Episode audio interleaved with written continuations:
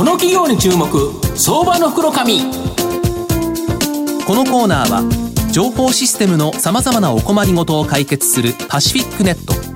東京 IPO IR ストリートを運営する IR コンサルティング会社フィナンテックの提供を財産ネットの政策協力でお送りします。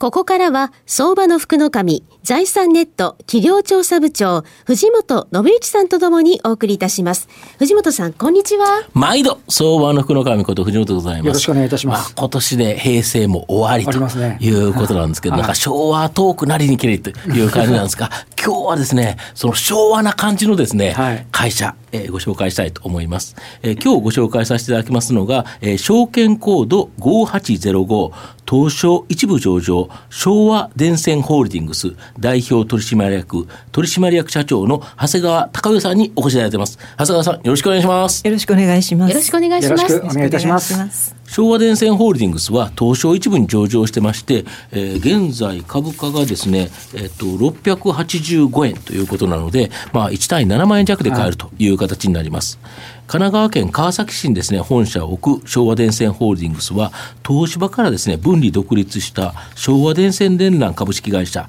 こちらがですね、発祥の電線メーカーになります。電力系などの社会インフラ関連製品に強みがあります。電線洗剤事業、電力システム事業、膜線事業、コミュニケーコミュニケーション事業、デバイス事業などの事業を行っています。まあ、ビルなどの免震装置では国内シェア2位の企業という形になるんですが、あの社長、あのケーブルの接続工事において大幅なですね、後期短縮であったり省力化が可能となる電力用の接続機器、サイコネックスこれがですね御社の大ヒット商品になっているそうなんですけどこれどんな商品なんですか？はい。えっと簡単に言いますと、はい、えー、電力ケーブルと、はい、えー、変圧器ですとか、はい、そういう機器部品をつなぐコネクターのようなものです。カチッとはめたらもうカチッあの、うん、コンセプトとしてはカチッとはめればというプラグインタイプというのを我々試行して開発をいたしました。であのやはり電力事業というと、なかなかその収益性が悪くてというところをずっと当社、あの問題視していたんですけれども、にその収益性をどうやって高めていったらいいかという事業転換でビジネスモデルをであの少し変えさせていただきました。でそれは発電所から変電所を結ぶような長距離の線路というのではなくて、例えば変電所の中のリニューアルですとか、例えば最近あの再生可能エネルギーですとか、はい。はい、電池システムだとかを短距離でつないでいくというビジネスがたくさんあるんですね。で我々そのサイコネックスというつなぐ部品を非常にその得意としておりますので、それを中心にしてえつなぐというビジネス、それから私どもあの工事を持っておりますので、工事も含めてより付加価値の高いビジネスの在り方ということを施行して、まあ、いろいろ製品開発ですとかラインナップを揃えたり、企画を整えたりりとか、うん、そういうことをここ数年間やってきましてやっと最近その 5%6% という営業利益率が出せる事業にまでなってきたということでございます。なるほど。要は長い電線を作って売るということでいうと、はい。はい、どうしても価格競争であったりさまざまな原材料費の高騰とかさまざまな問題があると、はい、だけどその短いところでつなぐ部品というところとあともう一つ工事っていうのは大きいですよね。はい、そうなんです。そうですよね。お客様にとっては、工事期間をどれだけ短くして、うん人手をどれだけかけないかというところは非常に今の時代、付加価値が高いところだと思うんですね。ですから我々工事も持っていますし、例えばこのかあの部品を使うことによって工事期間を短縮できますということをご提案すると、非常にお客様としてはそこに付加価値を、え感じていただけるということにあの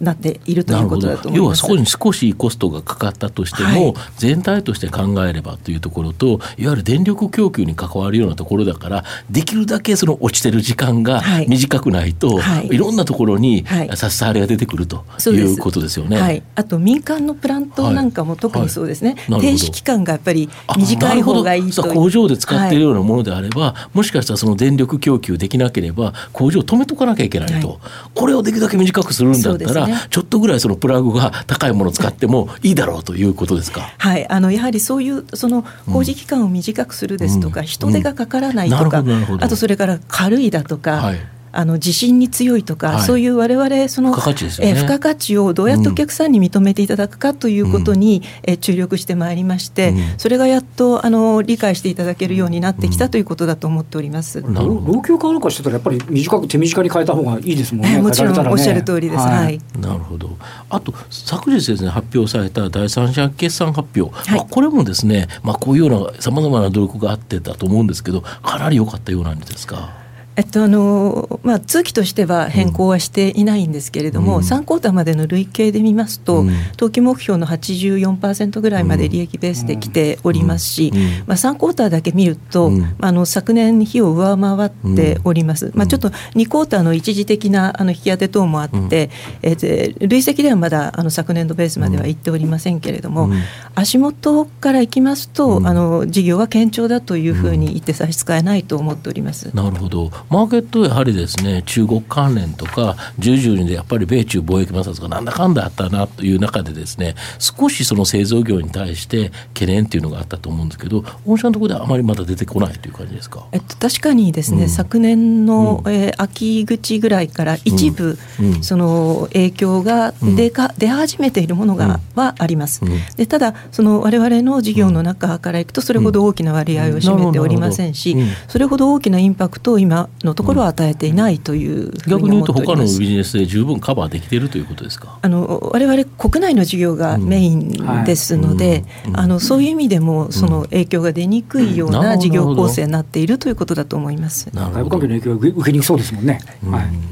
あと、御社の場合、新事業を創出するためにですね、社長直轄のですね、この新規事業開拓部、これをですね、えー設けて、特に、えー電気自動車、車載関連、FA 関連、医療関連、技術開発のための投資をですね、積極的に行っているそうなんですけど、何か面白いネタがなんか出てきそうですか？えっとですね、あの今あの、いくつかの分野に注力をして、まあ、はい。加速をしているもの、調査をしているもの、い、ろんなあの政治があるんですけれども、うん。まあ、最近進行している中ではですね、うん。やはり EV ですとか車載関係のところが、伸びてきているなというふうに思います。あの我々あの銅のえー妖怪をして線を作っているんですけれども、あの当社の三重の事業所にですね、はい。あのちょっと日本で唯一しかない、あの製造装置がござい要ましては最高品質のえー最高品質の銅ができるということで、それががやっぱりあの車に採用えーしていただいていて、うんうん。それがやっぱりあの伸びてきているということでございます。うん。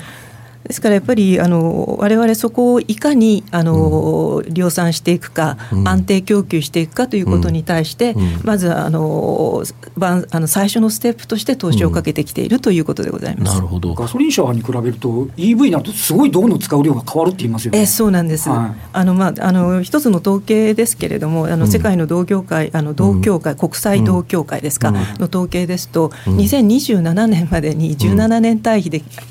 えー7倍でしたかね。え、そんなに使わないんですか？も申し訳ございません、9倍というデータが出ております使う量。が圧倒的に増えるって言いますよね。ええで、その中で、はいやはり品質の低い銅と品質の高い銅であれば、やっぱり効率が違うわけですか？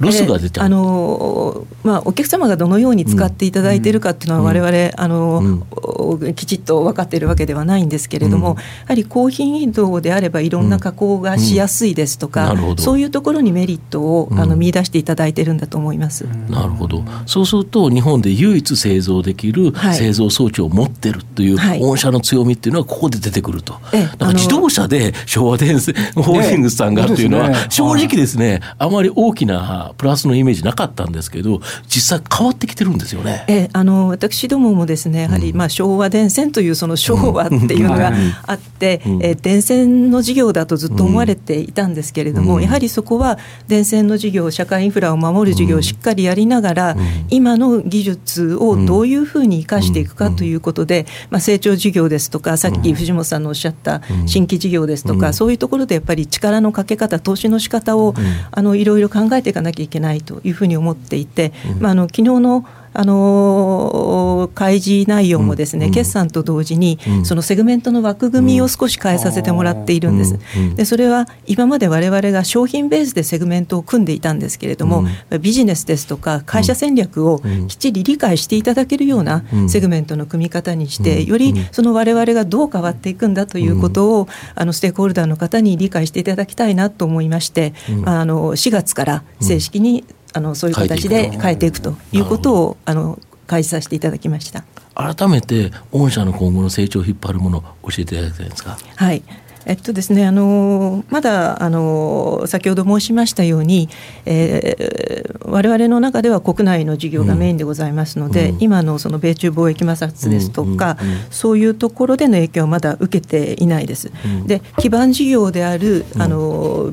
ビル用のい。ろんな電線ですとか、そういったものもですね、やはりインフラの更新事業がありますので、堅調に推移していくものだと思っております。あとはですねやはり電力事業も電力事業もですね、やっぱり堅調だと思っておりますし、あと通信で言いますと、5G の導入ですね、えそれから今盛んに言われております IoT ですとか、はい AI の導入。これも全部線がついちゃいますよね。そうですそうです。あの、無線で飛ばすものもありますけれども、基本的にやっぱり線がついております、でそれからもう一つ今あの言っていただいたように、自動車 EV の伸びというのは私ども非常にあの期待をしておりますし、まあ、そういったところでですね我々の技術を新しいところにぜひ展開していきたいというふうに思っております。まあ、最後まとめさせていただきますと昭和電線ホールディングスは東芝発祥のですね今年創立83年の長年の歴史がありですね、まあ、平成も終わる中まさにですね昭和なイメージがあるんですが実際はですね全く新しい先進性があり構造改革事業再構築これをですね今実践されている企業という形になります、日本の製造業では非常に数少ないですね女性社長の会社でもありまさにダイバーシティ経営を実践されていると思います中国通信ケーブルトップ、えー、ケーブルのトップクラスのですね普通集団こちらと資本業務提携を実施しており新規事業領域特に電気自動車自動車 FA 医療の関連中でもですね EV 自動車で、えー、最大市場となる中国での展開これを加速されているという形になります、まあ、平成が終わる今年こそですね、まあ、昭和を社名に持つ昭和電線ホールディングスにとって、まあ、大きなですね変革の年になるんではないかなと思います。今日は証券コード5805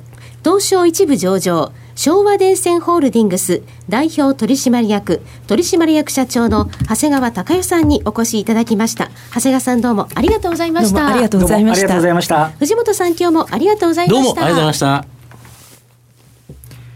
IT の活用と働き方改革導入は企業の生命線。東証2部証券コード3021パシフィックネットは IT 機器の調達、運用保守、通信、クラウド活用まで、情報システム部門のお困りごとをまるっと解決し、企業の IT 戦略を支援する信頼のパートナーです。取引実績1万社を超えるスペシャリスト集団、東証2部証券コード3021パシフィックネットにご注目ください。この企業に注目、相場の福の神。このコーナーは情報システムのさまざまなお困りごとを解決するパシフィックネット東京 IPOIR ストリートを運営する IR コンサルティング会社フィナンテックの提供を財産ネットの政策協力でお送りしました。